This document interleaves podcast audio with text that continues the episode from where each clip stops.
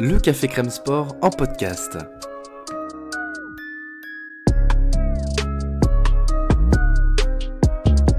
Actualité, analyse, débrief, le CCS, c'est le média qui vous permet de comprendre le sport.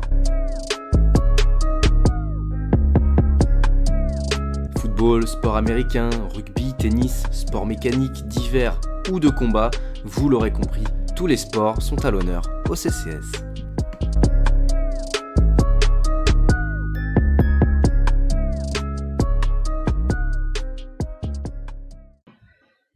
Bonjour à toutes et à tous et bienvenue euh, dans ce nouveau podcast euh, Formule 1. J'ai oublié de dire bonjour avec l'accent québécois. je ne suis plus avec Maxime aujourd'hui, je perds mes habitudes car je suis avec Elliot. Elliot, comment ça va? Bah écoute, ça va super et toi? Bah écoute, je suis très heureux d'être accompagné par le sosie de Jacques Villeneuve euh, pour parler du Grand Prix du Canada, c'est parfait. Je sais pas quoi dire de, cette comparaison qui me, qui me poursuit.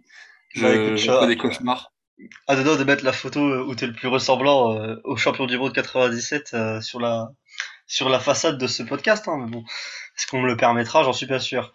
Bon on va, directement mettre les pieds dans le plat et parler un petit peu de la course faire un petit résumé pour ceux qui n'ont qui n'ont pas suivi parfaitement en tout cas pour se remémorer. Sinon en tête ce qui s'est passé si les gens écoutent ce podcast une semaine plus tard après le Grand Prix nous on enregistre directement après la course même si évidemment normalement il n'y a pas de pénalité le classement ne devrait pas changer euh, départ excellent de Max Verstappen qui a fait exactement ce qu'il fallait pour être euh, s'assurer une course tranquille puisqu'il double, enfin il reste tranquillement devant Alonso qui aurait pu le bouchonner ensuite. Et en plus, il a de la chance, c'est qu'Alonso reste entre lui et Sainz, ce qui lui permet d'avoir une, euh, ensuite une caution, un, petit écart qui s'est créé. Et ensuite, il déroule toute la course. Verstappen, il a tremblé à, à, la fin après la safety car, on va y revenir. Mais un très bon Grand Prix de sa part. Pareil pour pour Carlos Sainz. Tu trouves qu'il a fait une bonne course ou pas, Elliot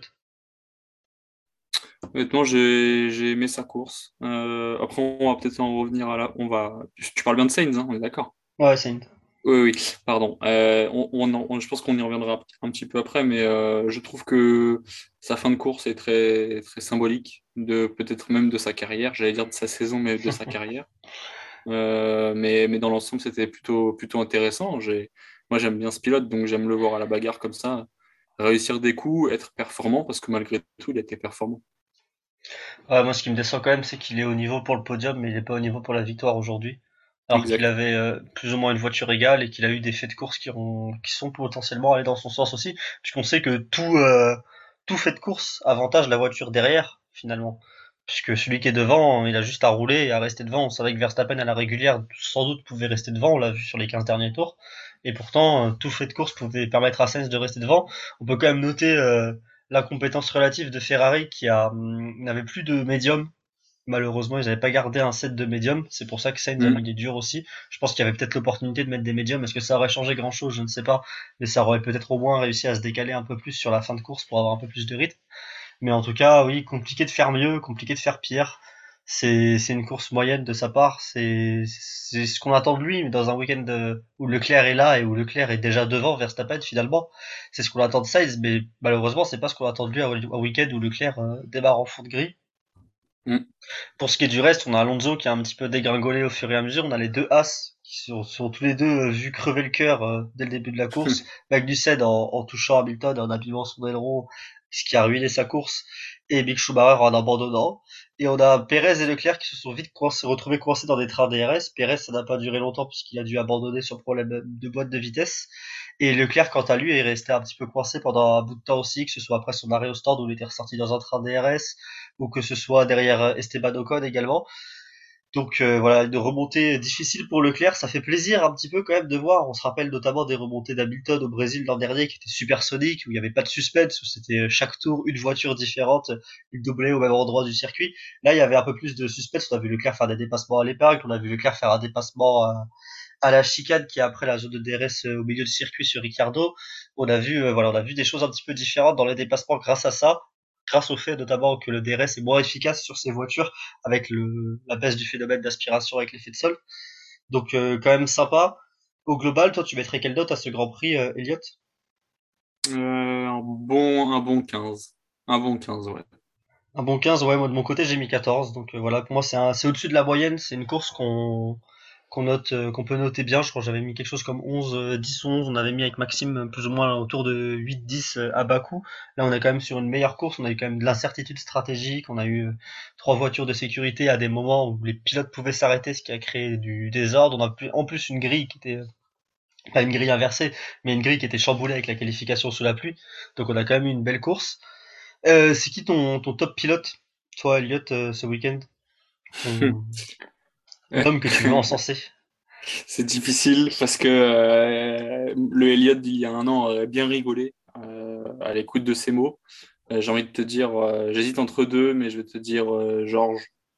C'est à l'image de sa saison. Pour moi, c'est le pilote que je préfère depuis le début de saison. Gros coup de cœur. J'aimais déjà ce pilote, mais j'aime beaucoup ce qu'il fait et je trouve qu'aujourd'hui encore, malgré les défauts apparents et malgré des reproches qu'on peut lui faire, j'ai trouvé que c'était très sympa à suivre et euh, j'encense sa performance du week-end et de la course. il, prend un bon départ, il prend même un excellent départ d'ailleurs. On a même euh, c'est Julien Febro qui disait sur Canal qu'il a cru qu'il avait sauté le départ tellement Russell a eu un temps de réaction faible. Il a presque mm. anticipé l'extinction des feux, on dirait quand on voit l'image et euh, magnifique départ qui du coup l'a mis dans de bonnes conditions et ce qui lui a permis de, de jouer la même chose que son coéquipier alors qu'il partait quatre places derrière finalement. Même s'il finit derrière son coéquipier ça reste encore un nouveau top 5 consécutif. Oui quand j'ai parlé un petit peu du résumé de la course j'ai pas parlé des Mercedes parce que j'allais y venir ensuite euh, quand on parlera des écuries puisque c'est ma top écurie. Mais moi j'ai Alonso comme top pilote notamment parce que on a l'habitude un petit peu de noter sur le week-end euh, avec Maxime à ce moment là et que sur le week-end bah voilà, c'est sans doute le, c'est peut-être le meilleur pilote hein, sur la grille sur le week-end Alonso ou soit aux essais libres où il était impressionnant, soit en qualif où il était incroyable. Et même aujourd'hui, il a pas vraiment fait d'erreur en course finalement. C'est son équipe qui lui a plutôt ruiné sa course. Lui, il a toujours eu le bon rythme, il a toujours eu un meilleur rythme. On peut, le seul point qu'on peut quand même lui lui euh, admettre où il a été moins bon, c'est sur les hards où il a eu du mal à trouver du rythme, surtout au début de son relais sur les hards où il n'arrivait même pas à revenir sur un Leclerc qui avait lui 30 tours dans les pneus. Mais mis à part ça, voilà, sur les médiums, c'était, il était une des voitures les plus rapides en piste sur les médiums, euh, en fin de course aussi notamment, même s'il a, on lui a pas permis de doubler euh, Esteban Ocon, un grand week-end de Fernando Alonso qui a fait vibrer les fans euh, au Canada et à travers le monde derrière un écran. Et deux petites mentions pour les, pour les deux genoux, euh, Guan qui a fait une très belle qualification hier et une très belle course aujourd'hui et qui a réussi à remarquer des points. Ça faisait deux week-ends où il était très performant devant Bottas, même si là il finit derrière Bottas la course Petite mention pour lui et une autre mention pour euh, Schumacher qui fait une magnifique qualification et qui le jour de la fête des pères euh, malheureusement a été en lice pour concrétiser, n'y arrive pas. Donc euh, voilà, tu veux nous faire chialer toi. Bien triste, je suis quand même bien triste pour lui, oui, c'est malheureux, même si il a quand même connu la joie hier et que je pense que ça va lui redonner un petit peu confiance puisqu'il sait que c'est aucunement de sa faute euh, son abandon. Et ça va lui redonner confiance parce que là il savait que les points il pouvait les avoir à la régulière potentiellement. Parce qu'il était huitième au moment de l'abandon et ça s'était relativement stabilisé la situation autour de lui même s'il n'avait pas un rythme fou dans la as. En termes de flop pilote ce week-end euh, c'est qui Elliot toi ton le nom que tu as envie de sortir? Lando Norris. Euh, il a jamais su jamais su trouver la solution il a traversé un peu le week-end comme un fantôme tout de même c'est vrai, c'est vrai qu'il est... c'est vrai qu'il est transparent. La course est mauvaise, il n'y a pas grand chose à dire. Euh, certes, sa McLaren n'était pas flamboyante, mais bah, il, a pas, il a pas trouvé les solutions, tout simplement. Ouais, mais il est quand même vraiment pas aidé parce qu'il a un problème mécanique en qualification qui le fait partir 14ème. Euh, Et il, fait un pit stop. Tu connais la durée de son pit stop euh, en course là? Le premier? Ou le seul même peut-être? 36 secondes. 36 secondes. Ah, tu parles de celui-là, ok, pardon. Oui, que Norris a fait un. Bah non, 1,9 c'est impossible puisqu'ils ont ils ont ils ont le, plan... le plancher c'est 2 secondes, il faut pas faire en dessous maintenant pit stop.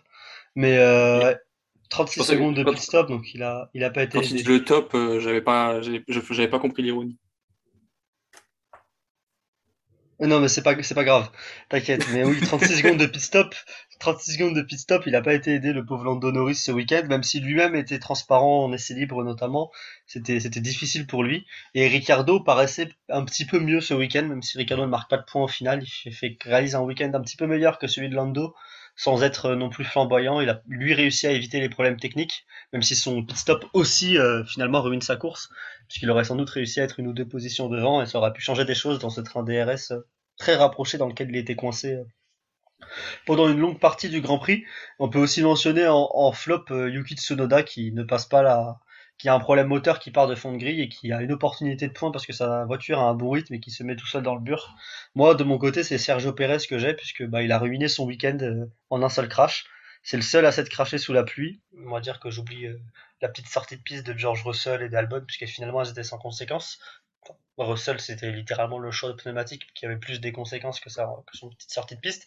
Et lui, Pérez, est le seul, du coup, à avoir réussi à ruiner tout son week-end avec cette sortie de piste, même si on n'est pas encore sûr, évidemment, que c'est lié à ça, le problème de boîte de vitesse. Romain Grosjean, qui s'y connaît quand même très bien, a dit que c'était sans doute euh, lié au fait qu'il ait dû enclencher la marche arrière et qu'il ait surtout forcé la marche arrière pour s'extraire d'un endroit où finalement il s'est rendu compte qu'il ne pouvait pas s'extraire. Donc euh, voilà, Pérez qui, qui ruine sa course euh, en, en se crachant en qualification samedi. Et mon flop ce week-end, surtout que c'est extrêmement surprenant et décevant de sa part, alors qu'on réalise un sublime début de saison.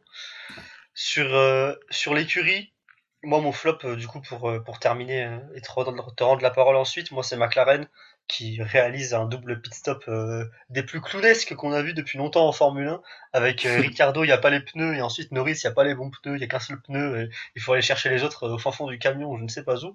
Mais en tout cas voilà un week-end clownesque avec ça en plus le problème moteur pour Norris ou le problème de un problème de puissance en tout cas en qualification pour Norris voilà un week-end clownesque de la part de McLaren qui a mis son meilleur habit rouge ce week-end pour ressembler à Ferrari. Et un week-end vraiment presque honteux, on peut dire, un pas professionnel de leur part, qui leur coûte très cher au classement, on y reviendra un peu plus tard. Toi, de ton côté, Elliot, c'est qui ton flop euh, en termes d'écurie? Bah, C'est difficile parce qu'il n'y a pas tant que ça. De... C'est un week-end globalement positif, je dirais.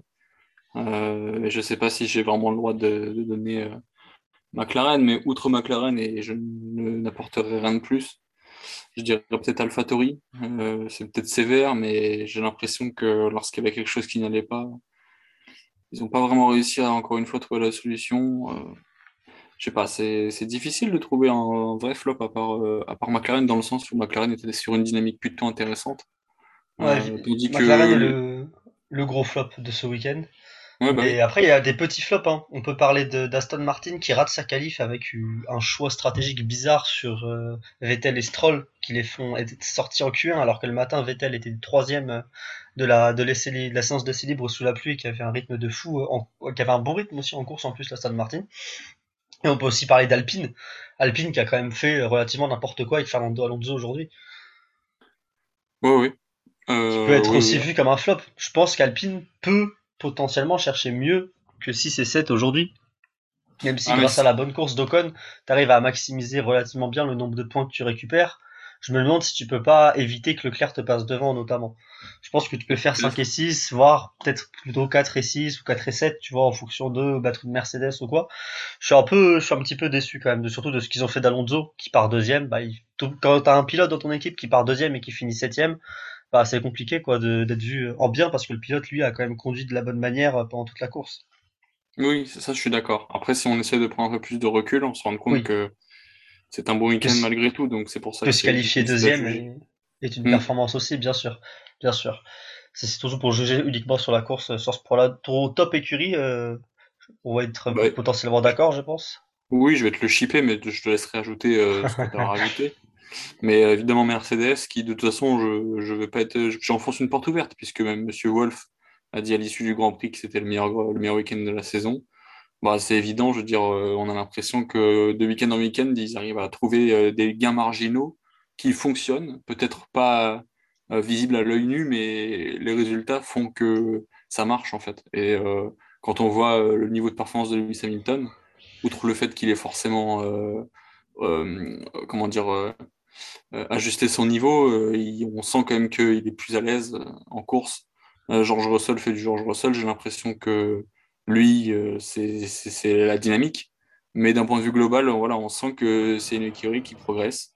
Et je pense que c'est, ce sont des résultats qui, seront amenés à se répéter si, tout se passe bien. D'autant qu'en début de week-end, c'était annoncé comme une catastrophe en, imminente. Donc euh, finalement, Hamilton, Hamilton disait qu'elle était inconduisible, inconduisible pardon, la voiture en deuxième séance d'essai libre. Et euh, la pluie a un petit peu tout changé et sa qualif hier lui a, l'a remis la tête à l'endroit. On voit quand même des gains surtout en termes de rythme de course en qualif. J'ai quand même du mal à voir de la progression cette saison chez Mercedes.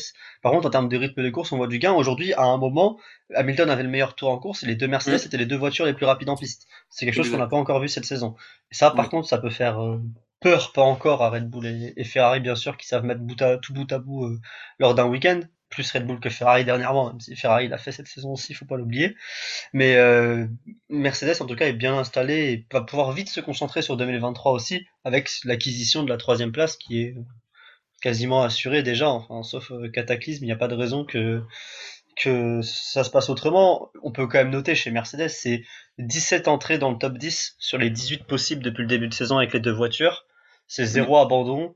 C'est euh, bah, George Russell qui est toujours dans le top 5, c'est quand même euh, déjà un nombre de podiums, ça doit faire 5 euh, podiums, je crois, pour Mercedes, si je dis pas de bêtises. 2 Hamilton et 3, Russell. 3 Russell, ouais, ça 5 podiums cette saison.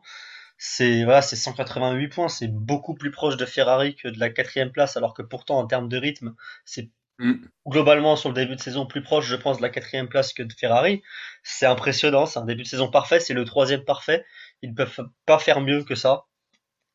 Bah là, il faut, pour que leur saison soit quand même sauvée, il faudrait aller chercher une ou deux victoires sur la deuxième moitié de saison, je pense, puisque Mercedes, s'ils se retrouvent sans victoire à la fin de l'année, même s'ils ont réussi une saison très consistante et très belle comme ça, ils, seraient, ils seront déçus.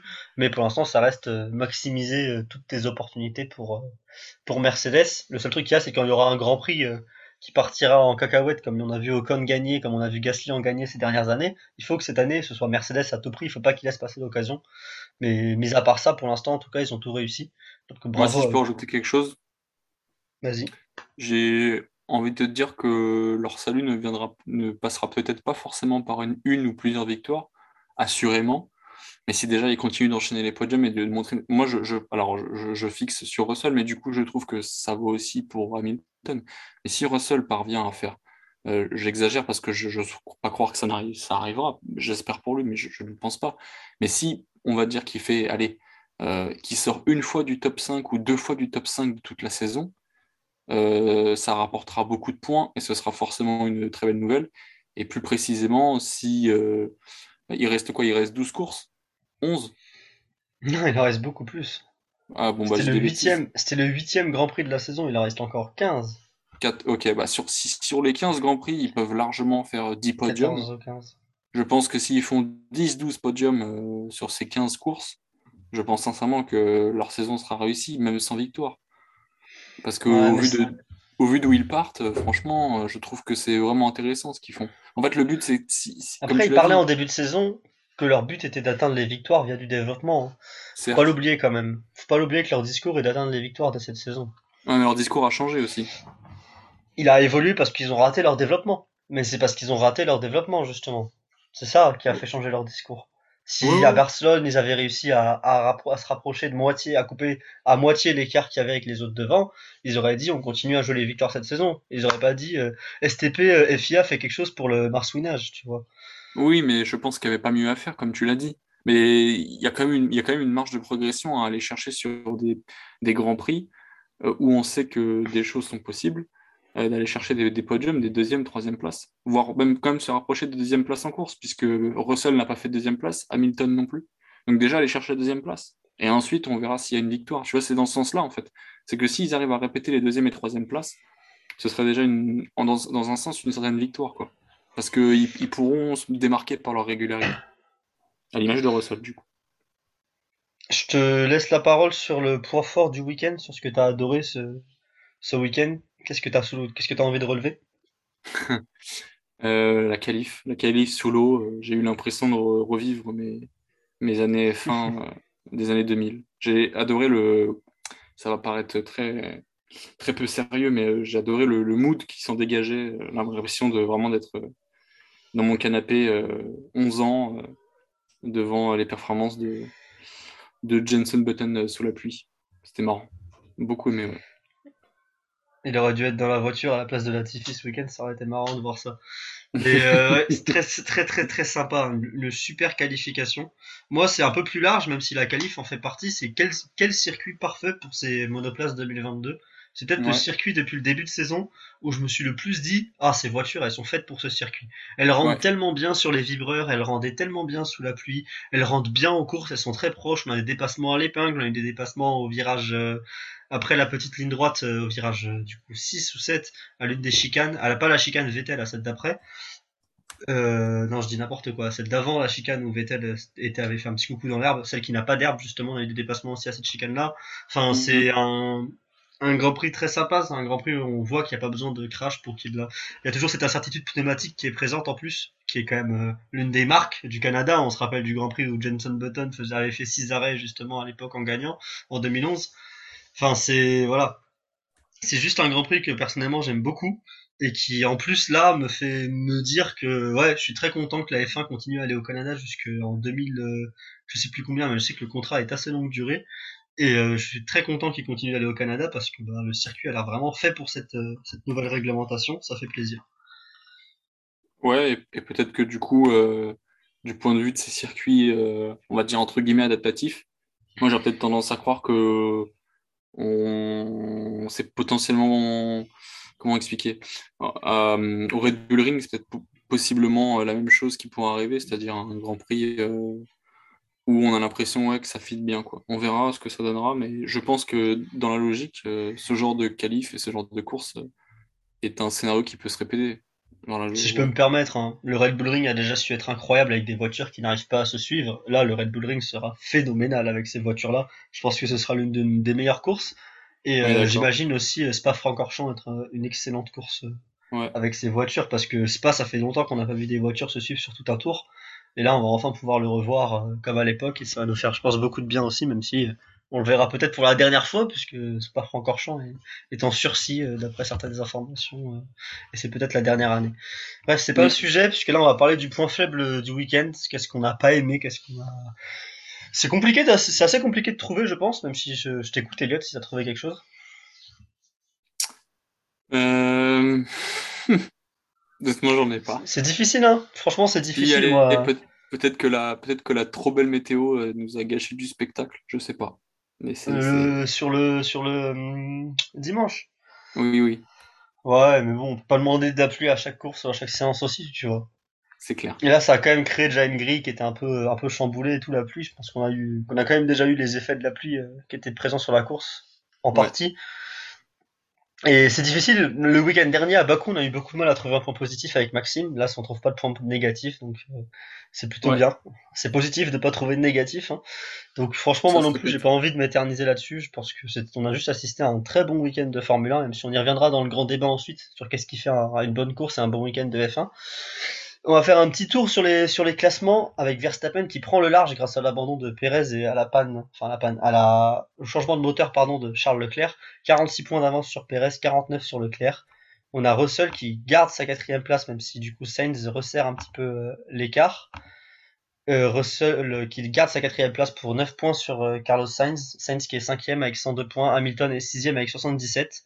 Norris toujours septième même s'il n'a pas scoré aujourd'hui. Il voit Bottas se rapprocher. Ocon marquait des points et Alonso euh, récupérait enfin une place dans le top 10 avec son début de saison euh, où il n'arrivait pas à marquer à cause des problèmes mécaniques. Il, avait perdu un petit peu de d'écart et ensuite on, peut noter aussi Stroll qui marque un point ce week-end. 6 points encore en plus pour Aston Martin qui est sur une relativement bonne série dernièrement. Et Guan mm. aussi qui rejoint Albon et Stroll du coup à 3 points au classement. Et Schumacher et, euh, qui reste malheureusement à 0 même si pour moi c'était vraiment le week-end où je, J'y croyais de A à Z. Hein. Franchement, jusqu'à son abandon, j'étais sûr qu'il allait ouvrir son compteur ce week-end. Je voyais déjà les tweets euh, avec sa tête heureux et avec la tête de Schumacher heureux à ses premiers points, parce que c'est la fête des pères. Mais bon, malheureusement, euh, on n'a pas le droit au bonheur, hein, les, personnes amoureuses de Schumacher. C'est comme ça, même si euh, j'espère que ça va lui donner du que ça va lui donner évidemment de la confiance pour la suite de la saison. Euh, j'ai une petite question euh, classement, Elliott, sur le classement constructeur. On voit qu'il y a une lutte qui se dessine pour la quatrième place entre McLaren, Alpine et, Alfa Romeo. Qu'est-ce que, qu'est-ce que tu en penses, toi, de la dynamique actuelle? On a vu McLaren euh, ce week-end être en, être en difficulté, on a vu Alpine être bien, on a vu Alfa Romeo un petit peu rebondir de deux week-ends difficiles à Monaco et Bakou. Qu'est-ce que tu en penses? J'ai l'impression et j'ai envie de dire que cette quatrième place peut dépendre d'un homme qui s'appelle Lando Norris. Alors, euh, j'ai beau parfois le brosser dans le sens du poil, peut-être un peu à tort, un peu trop à tort, mais, euh, j'ai envie de te dire que si cet homme parvient à scorer des points de façon plutôt euh, régulière, McLaren ira chercher cette quatrième place. après, est-ce qu'elle est est vraiment importante, est-ce qu'elle est vraiment significative? Pour McLaren, je ne sais pas. Pour Alpine, sûrement bien plus. À voir. Mais j'aurais tendance à dire que McLaren peut aller chercher à plus de chances malgré tout de, finir quatrième en fin de saison. Ouais, bah McLaren, t'es troisième il y a deux ans, t'es quatrième l'an dernier. Si tu tombes de la quatrième place, c'est quand même vraiment pas cool. Si je vois ce que tu veux dire en termes Alpine, ce serait quand même un bel, un bel achievement pour continuer dans cette réglementation de finir quatrième. Moi, je pense qu'il n'y a qu'une écurie qui a deux pilotes pour l'instant. Parmi ces trois mm. écuries, c'est Alpine. Pour moi, ce sera elle qui sera quatrième. Tout simplement pour moi ce serait elle qui sera quatrième. En plus j'ai l'impression que leur petit problème de début de saison de fiabilité de mauvaise préparation de la voiture et tout ça Laurent Rossi a dit qu'on commence à vraiment comprendre la voiture les réglages à faire chaque week-end et tout ça.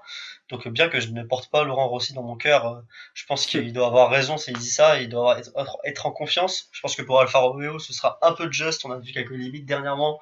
On sait que le budget est moins important d'Alfa Romeo que d'Alpine et McLaren malgré le cap. Ça ça quand même un petit peu. Et on sait que Guanyuzo, même si là il rebondit bien depuis deux courses, n'est pas une valeur sûre comme peut l'être Alonso, Ocon, Norris, voire Ricardo et Bottas évidemment. Donc euh, voilà, je vois Alpine personnellement euh, prendre un petit ascendant, mais c'est la lutte qui va être intéressante à suivre. Ensuite, derrière, il y a AlphaTauri qui a un petit peu de marge sur, euh, sur Aston Martin et As. Aston Martin qui dépasse enfin As avec 16 points. As reste à 15, reste bloqué à 15 malheureusement. Dans un week-end où encore ils auraient pu tenter de marquer. Ça fait 4 week-ends d'affilée que As n'a pas marqué de points. Et Williams qui évidemment ferme la marche, même s'ils reviendront avec un package aérodynamique complet. C'est la dernière fois qu'on a vu la Williams comme euh, comme elle était là, comme euh, l'a dit euh, Julien Febro, je crois, et qui ramène donc complètement une nouvelle voiture quasiment ce week-end, dans, deux semaines pardon à Silverstone. Donc on verra une nouvelle Williams, à voir si ça améliore les choses. On va passer à un petit débat, Elliot. Mmh. Qu'est-ce qui, qui fait on va parler, on va se concentrer sur la course et tu vas me, me décrire un petit peu toi de ton côté, qu'est-ce qui fait une bonne course en Formule 1. Mais on va partir du postulat qu'il n'y a pas de météo changeante, pas de vraiment pas de météo changeante et pas de grand crash ou de d'abandon en fanfare. Juste, qu'est-ce qui fait une bonne course classique en Formule 1 Je pense sincèrement que, outre effectivement tes postulats euh, nécessaires, J'en poserai peut-être un autre, euh, même si euh, certains peuvent avoir un avis différent, je tout à fait, peut-être même toi. Mais une, une course réussie ne dépend peut-être pas forcément non plus de position figée. C'est-à-dire qu'on a, on a très souvent entendu ces dernières années, et pour le coup à raison, cette saison pour moi à tort, euh, de dire que à partir du moment où un Grand Prix voit des positions figées durant 50, 60, 70 tours, c'est forcément une course pauvre en spectacle. Je suis pas d'accord parce que euh, tu peux avoir des positions figées et avoir des batailles. Et pour moi, c'est à partir de ce moment-là où une course est forcément intéressante, spectaculaire, il y a un gap. Je vais pas employer ce mot, mais à partir du moment où une course est intéressante, c'est parce que tu as des batailles à un, enfin à deux ou trois pilotes. Euh, quatre, euh, ça reste relativement exceptionnel de nos jours. Mais ne serait-ce qu'une bataille entre plusieurs pilotes, entre deux ou trois pilotes, pas forcément toujours aux mêmes places, hein, évidemment, eh ben pour moi, c'est une course forcément réussie parce qu'il y aura, il y aura de la tension et il y aura de l'incertitude, euh, même si au final, euh, les places ne bougent pas. Euh, après, je peux comprendre hein, que, effectivement, pour certains, si le 1, 2, 3, 4, 5, 6, enfin, si concernant ces six premières places, pardon, l'ordre ne, bouge pas durant, durant toute la course, ça peut paraître inintéressant. Je l'entends, mais moi, je ne le vois pas de cette, de cette façon-là.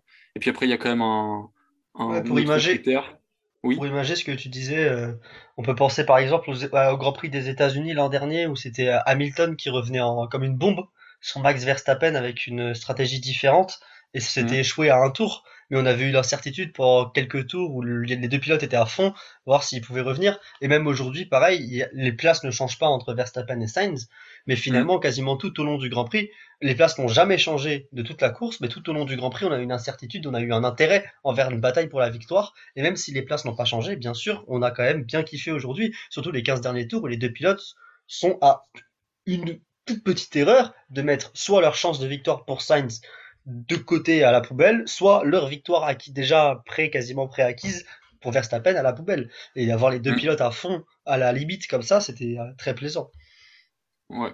Et puis après, je dirais qu'il y a quand même. Enfin, pour le coup, moi aujourd'hui, c'était pas forcément que pour ça, c'était aussi pour le reste du Grand Prix. On en parlait de toute façon, on en parle depuis tout mm. à l'heure. Mais il y a, y a, aussi les places derrière qui étaient très intéressantes à, à voir évoluer. Mais sinon, je dirais qu'il y a un autre critère pour moi essentiel, c'est évidemment euh, notre. Euh, comment dire J'ai le mot, le, le mot cœur, mais euh, on s'est compris, c'est comment dire l'attrait sentimental qu'on a en fonction de chaque circuit, je pense. Et on, en a parlé entre nous ce week-end, justement, même avec les autres membres de la rédaction. on disait que j'avais demandé pour vous, selon tout le monde, selon chacun, quelle euh, place occupait le Canada dans, nos cœurs. Et moi, c'est clair que ce Grand Prix, qui signifie beaucoup pour moi dans mon, dans mon rapport à la Formule 1, déjà premièrement, et dans, la, et dans le, comment dire, dans l'attente que j'ai d'un circuit tout simplement, bah, fait, fait beaucoup. Quoi. Euh, pour moi, le Canada, c'est forcément une course que j'attends. Euh, à titre de comparaison, Silverstone, qui est le prochain, prochain circuit, outre son aspect historique, ne me, ne, comment dire, ne, ne, touche pas directement ma carte sensible. Quoi. Donc je dirais qu'il y, y, a cet aspect sentimental qui est très très fort, fondamental. Ouais, il y a clairement un côté, un côté évidemment subjectif quand on aime ou pas une course. Moi, je pense qu'il y a quand même le côté, euh, le côté stratégique qui est plus difficile à comprendre pour les gens qui, qui viennent d'arriver de Netflix euh, envers la Formule 1. Mais euh, par exemple, aujourd'hui, moi je peux pas laisser dire des gens dire que c'était une sieste ou une FP4. J'ai vu Hydro euh, tweeter ça sur euh, tweeter ça sur la course en disant que c'était une FP4.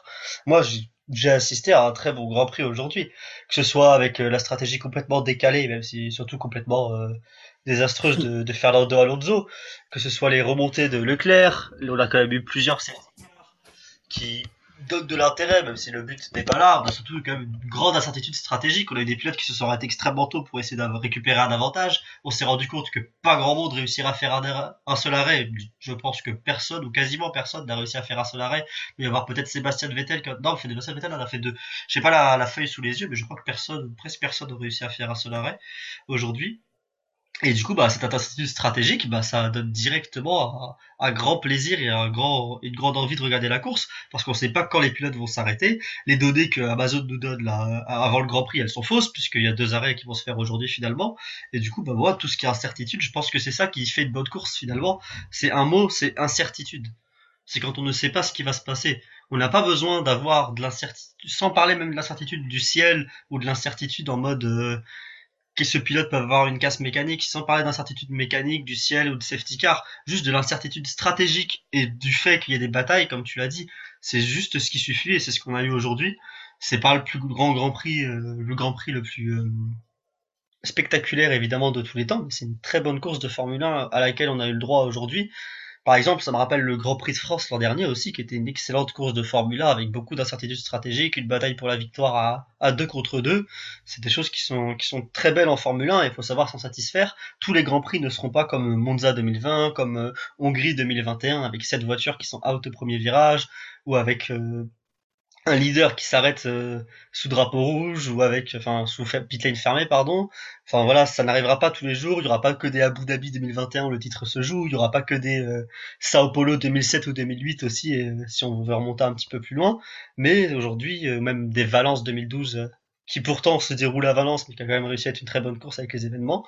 Mais pourtant, on arrive à faire de bonnes courses en Formule 1 avec juste un bon circuit, de l'incertitude stratégique et une grille qui a été un petit peu en plus chamboulée aujourd'hui. Ça a aidé avec euh, la qualification pluvieuse.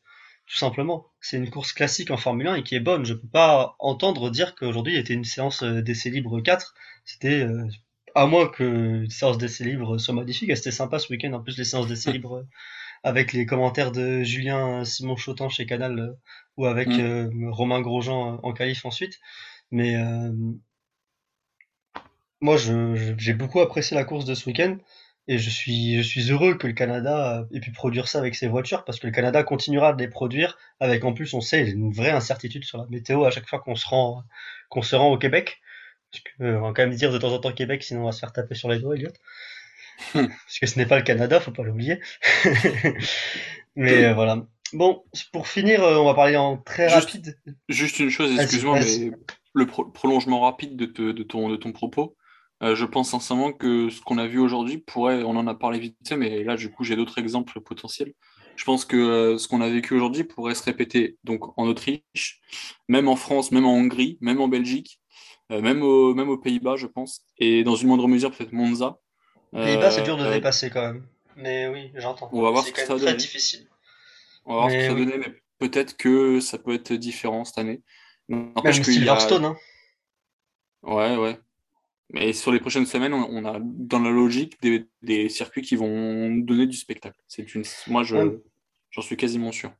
Parce que Silverstone, les pneus, on ne sait pas ce que ça donnera non plus. On sait que l'usure est importante là-bas, plus importante mm. qu'au Canada, mais on ne sait pas exactement ce que ça va donner en fonction de ce que Pirelli ramène. Et du coup, bah, comme ça, la transition est toute trouvée, puisque je voulais te faire parler un tout petit peu du prochain Grand Prix.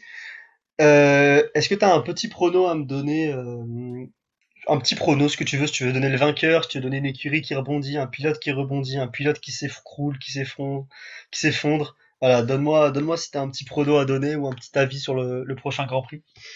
Qui tu vas regarder en particulier Je peux même m'amuser à te donner un podium euh, pronostic. Ah bon, euh, il se mouille Elliott. Ouais. On ressortira, on sortira l'extrait quand il aura tout bon ou tout faux. Le clair vainqueur devant Russell et troisième Verstappen du mal. Est-ce que tu as une explication sur le fait que Russell termine la course devant Verstappen? Euh, euh, c'est purement subjectif et j'ai envie de miser sur le fait qu'il euh, va rouler à domicile. Du mal, ouais, d'accord. Donc les, drapeaux, les Union Jack vont lui donner de la puissance en ligne droite. Merci Elliot beaucoup pour ton avis Formule 1 très avisé. Non, parce que je t'avoue, j'ai beaucoup de mal, j'ai beaucoup de mal à voir, sauf pluie ou safety car ou bêtise comme ça en toute fin de course, Verstappen terminé derrière une Mercedes, vu le rythme des voitures. Bon, j'ai pas nécessairement envie de me bouiller au prono, mais euh, tu sais quoi? Allez, c'est parti. Comme ça, je vais me faire bien détester. Les trois pilotes britanniques vont abandonner ou finir hors du top 10. voilà. Ça sera, ça, ça mettra un peu, ça me mettra du beau au cœur de voir que les Britanniques ne réussissent pas à Silverstone, puisqu'on en a marre de voir les fans britanniques être heureux. Voilà. Comme ça, c'est dit. bien sûr bien sûr, euh, j'espère que on en a marre de voir. Bah, quoi, on en a marre de voir euh, Charles Leclerc souffrir à Monaco et de pas voir les Britanniques souffrir à Silverstone. Et sinon, j'espère un bon temps anglais ce week-end à Silverstone. Au moins, par exemple, pour la qualif, ça pourrait être très sympa parce que la course, je pense qu'elle sera très très sympa dans tous les cas parce que j'attends vraiment une très grande usure pneumatique et donc une grande incertitude autour de ça. On a vu des bonnes courses en plus à Silverstone, donc ça me dérange pas qu'il pleuve pas pour la course. Par contre, une petite météo changeante ou de la pluie en continu pour la qualification, ça pourrait être super sympa. Donc mm. on va faire la danse de la pluie le samedi et la danse du soleil le, dimanche. Je te remercie Elliot de m'avoir accompagné pour ce podcast et un grand merci, évidemment au Café Crème Sport euh, pour nous permettre d'organiser ça. On se retrouve euh, avec toi ou avec Maxime, évidemment. Euh, on verra bien avec qui à la fin du Grand Prix de, de Silverstone dans deux semaines. D'ici là, portez-vous bien et merci de nous avoir écoutés jusqu'au bout. Salut. Ciao, ciao. Merci à tous d'avoir été jusqu'au bout du podcast. Encore une fois, si ça vous a plu, n'hésitez pas à mettre une bonne note sur les plateformes. Ça améliore notre visibilité. Encore merci et à très vite.